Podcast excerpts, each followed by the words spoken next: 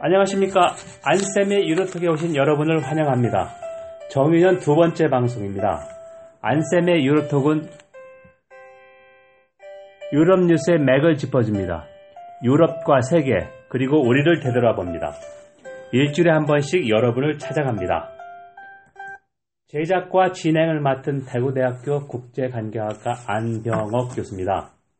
진행을 도와줄 어, 국제관계학과 황안đạt, 황영달 학생을 소개합니다. 베트남 하노이 대학교에서 유학을 왔습니다. 영달 이번에 두 번째 시간에 좀 간단히 소개해 주세요.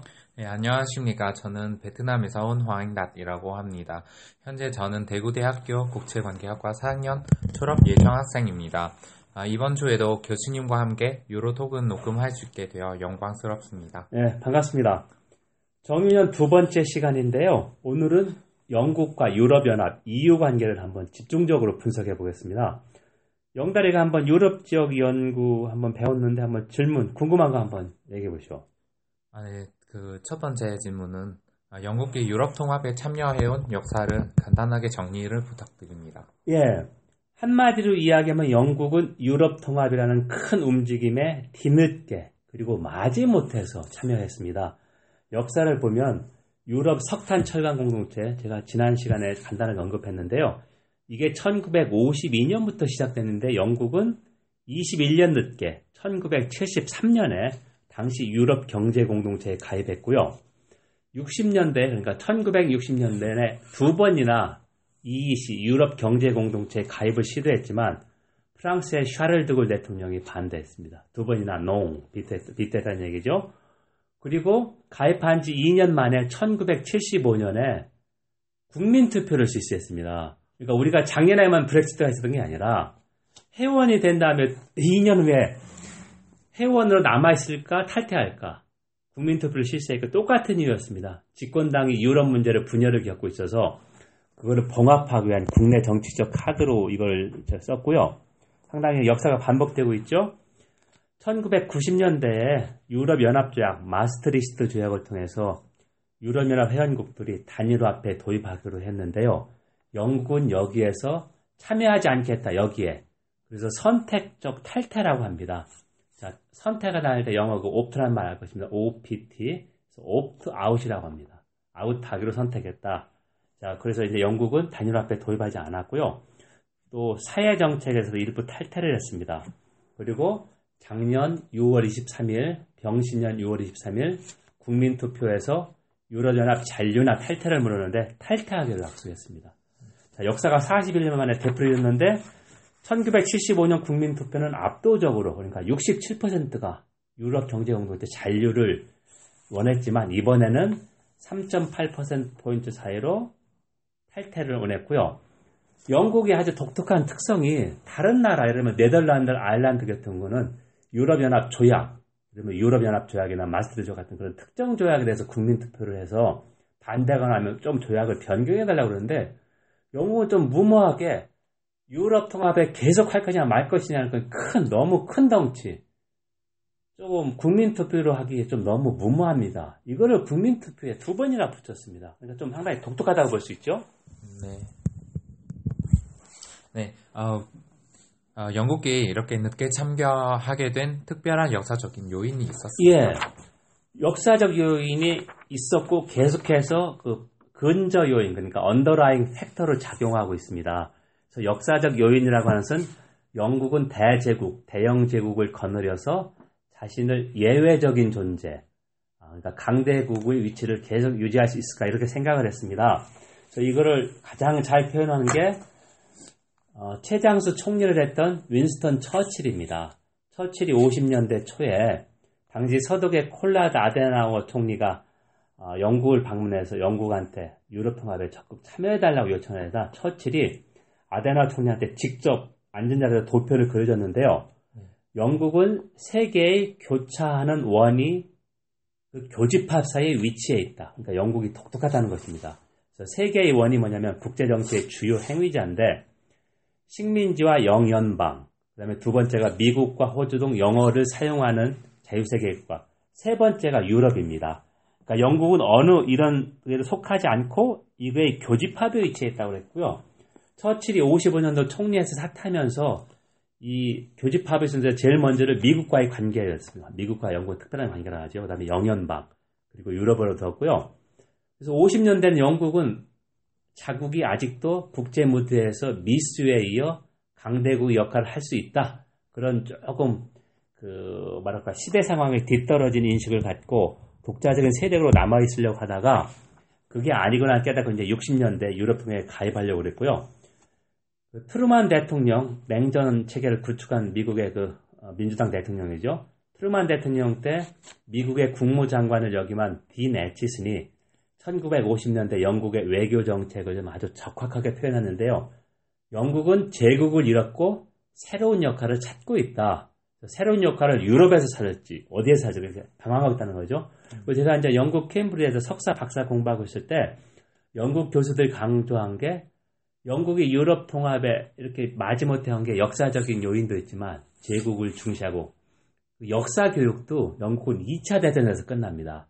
자, 2차 대전 때 영국 사람은 최고의 멋진 순간, finest hour라고 하는데 그게 뭐냐면 프랑스가 어, 전쟁 2, 3개월 만에 나치들한테 패배해서 영국으로 어, 영국 런던에 어, 드골이 어, 자유 프랑스 정부 임시 정부를 세웠고 이렇게 하여튼 영국이 40년도 중반부터 41년 12월 그 영국 미국의 참전 참전 직전까지 히틀러 나치에 혼자 동, 어, 맞서 싸웠습니다.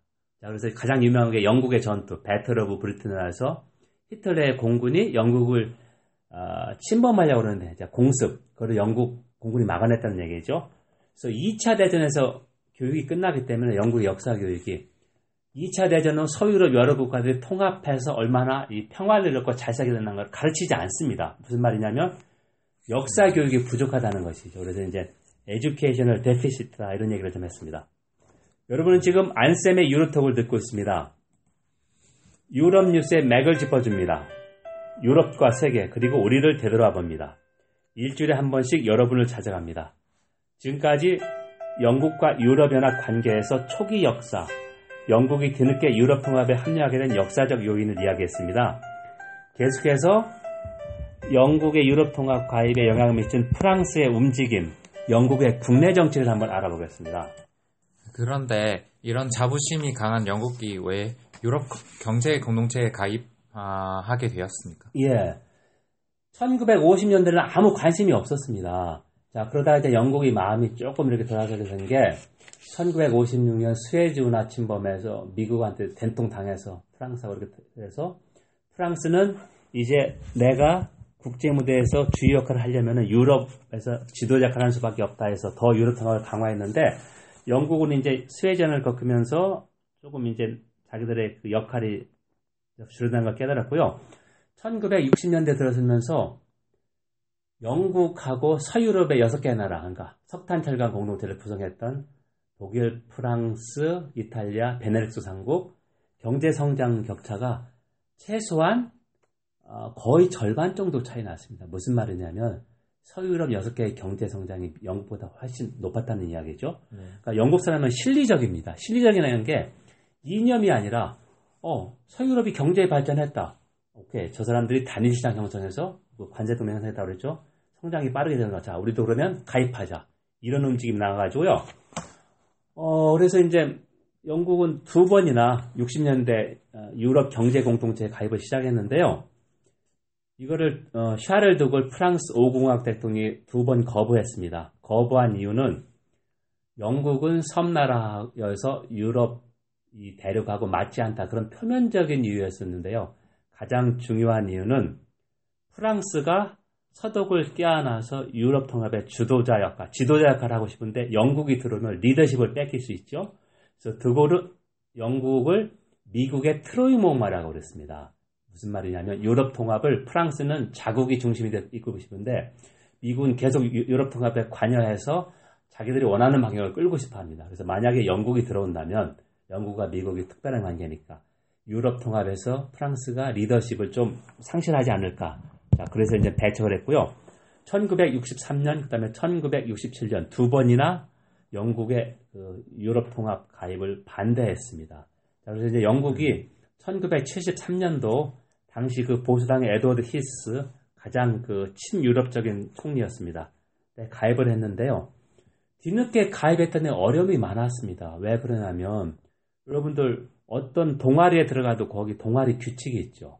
이렇게 큰 국제기구 조직에는 복잡한 규칙이 있는데 규칙이라는 게 그냥 중립적인 게 아니라 그 당시의 힘의 관계를 반영합니다. 자, 그래서 유럽 통합은 프랑스가 주도했고 서독이 동등하게 참여해서 그래서 예를 들면 공동 농업 정책 그 당시 여섯 개 나라 농민이 전체 인구의 5%도 안 되는데 유럽 공동체 예산의 3분의 2, 70% 이상을 농민 지원했었습니다.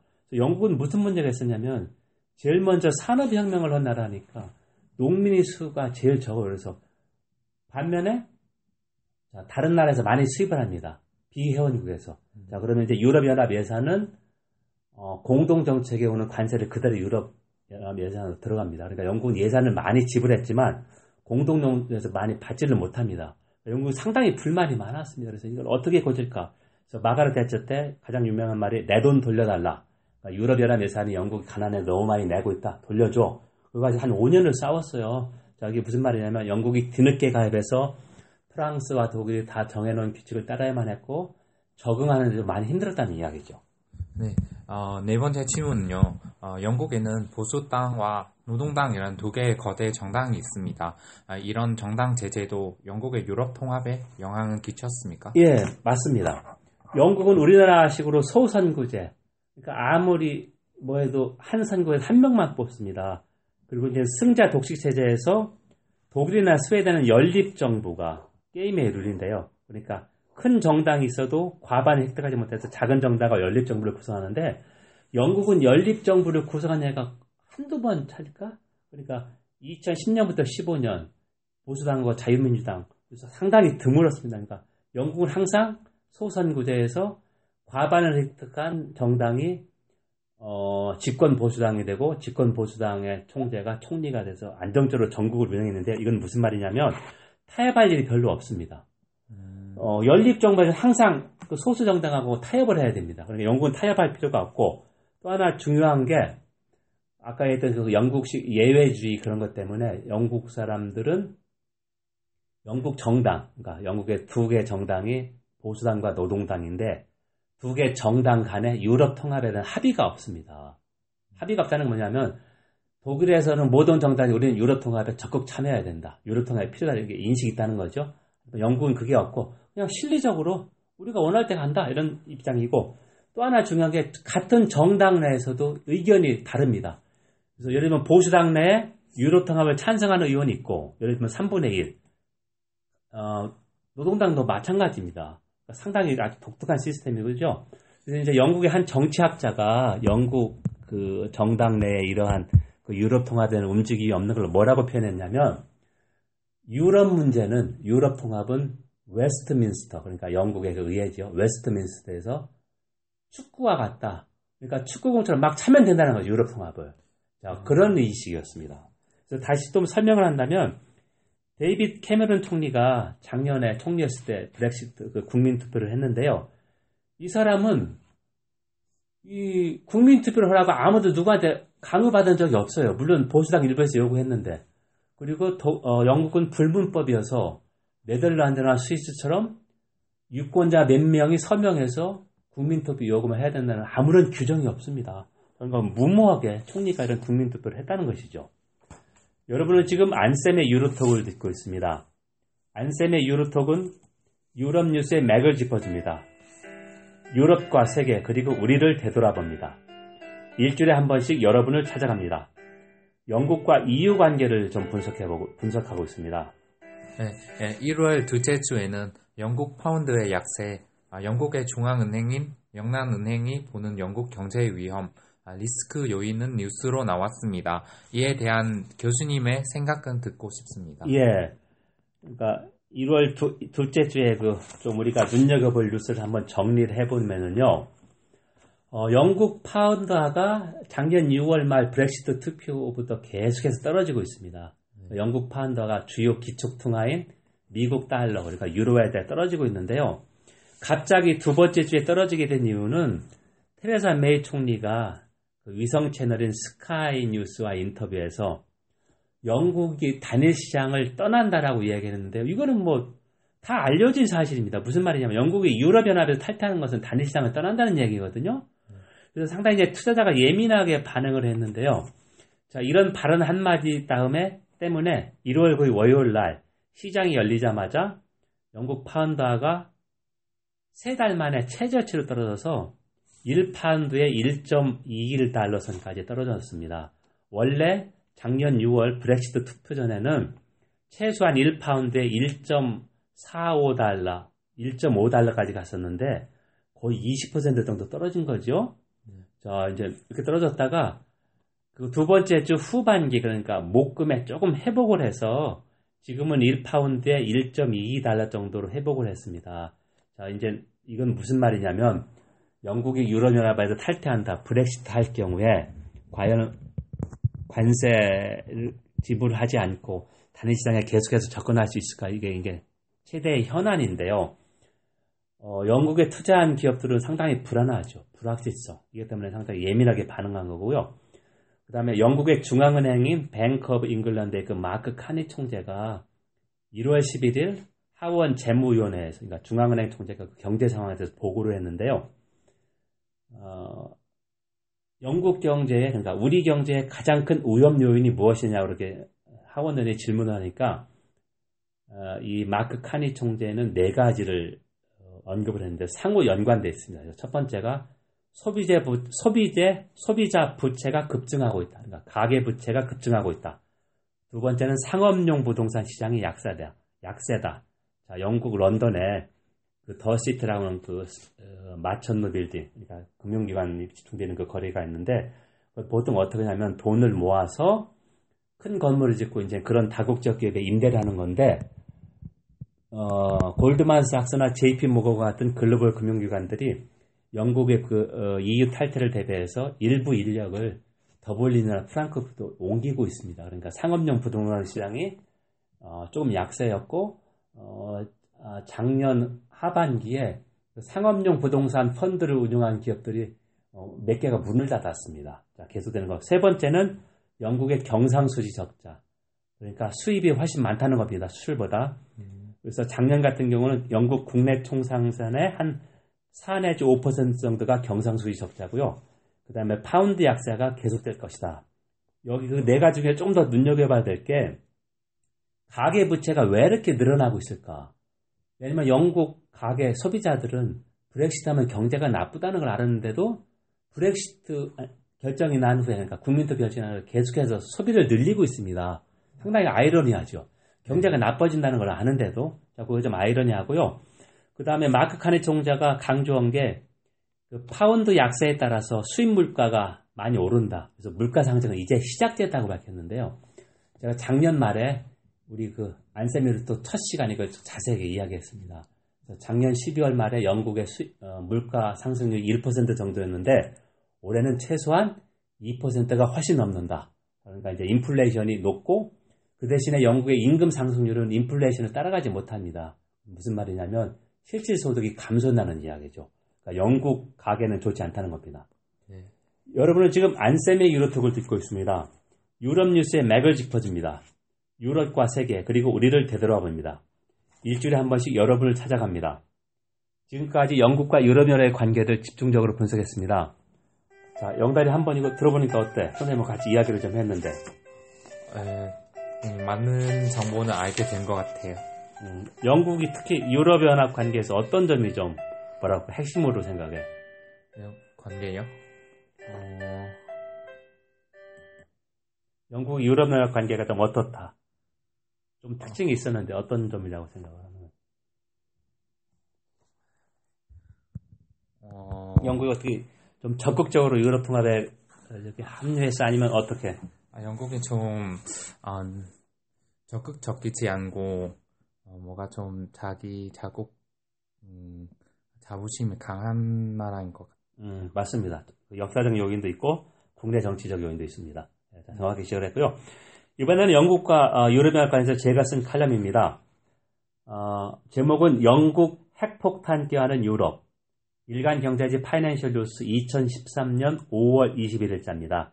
자, 그때는 언제 시기였냐면 2013년 1월 말에 캐머런 총리가 국민 투표를 약속했습니다. 그래서 제가 이제 제목을 영국이라는 게 유럽의 핵폭탄이라는 표현했는데 저는 그때 이게 제가 이렇게 예상을 잘할 줄 몰랐어요. 근데 이제 브렉시트가 생겨서 어떻게 핵폭탄이 나온 셈입니다. 한번 읽고 한번 분석을 해보겠습니다. 네이버에서 안병억하고 유럽 핵폭탄 이렇게 하면 치면 나오고요. 2013년 5월 21일입니다. 유럽이라는 핵폭탄이 의회 민주주의의 본고장 영국의 웨스트민스터 의사당을 겨냥해 날아가고 있다. 이 폭탄은 테러리스트가 제조한 것이 아니라 상당 부분 영국의 집권당인 보수당이 유럽 통합을 두고 갈등을 겪으면서 만들어졌다. 데이비드 캐머런 영국 총리는 이 폭탄 앞에서 갈팡질팡하고 있고 독일 같은 유럽연합 회원국은 물론이고 동맹국 미국도 영국의 이런 내분에 우려의 눈길을 보내고 있다. 유럽연합에서 하루빨리 탈퇴하자는 폭탄은 유로존 재정 위기가 도화선이 되었다. 단일 화폐 유로를 채택하지 않은 영국은 유럽 통합에 지극히 실리적인 입장을 유지해왔다. 그런데 2010년 그리스의 구제금융에서 비롯된 유로존 재정 위기는 이런 실리적인 입장을 크게 바꾸게 했다.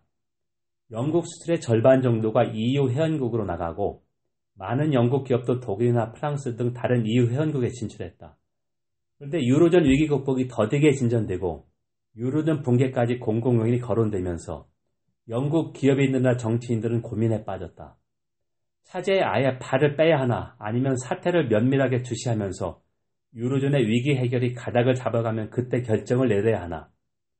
영국의 금융 서비스 산업을 의미하는 더 시티나 파이낸셜 타임스의 수석 경제평론가 마틴 울프 같은 지식인들은 후자의 입장을 취했습니다. 좀 더 지켜보고 결정하자.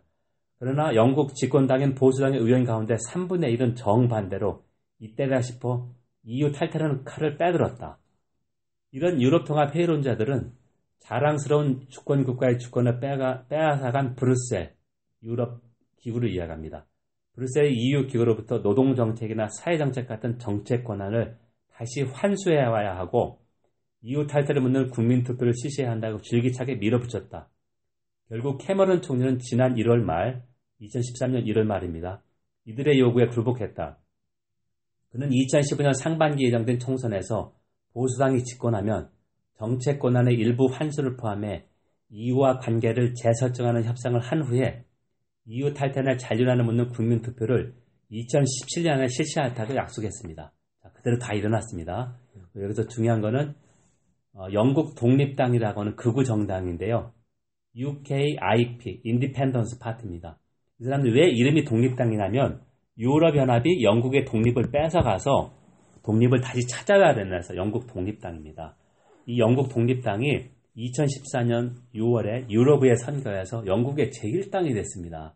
자, 그러니까 캐메론이 어, 선택할 어, 정책적 선택을 했는데 국민투표 EU 잔류할 때 이거에 보수당의 분열도 있었지만 어, 이런 극우 정당인 영국 독립당이 제1당으로 세력을 키워서 보수당 유권자를 뺏어가니까 이런 대두를 억제하고 싶었다는 그런 것도 있었고요.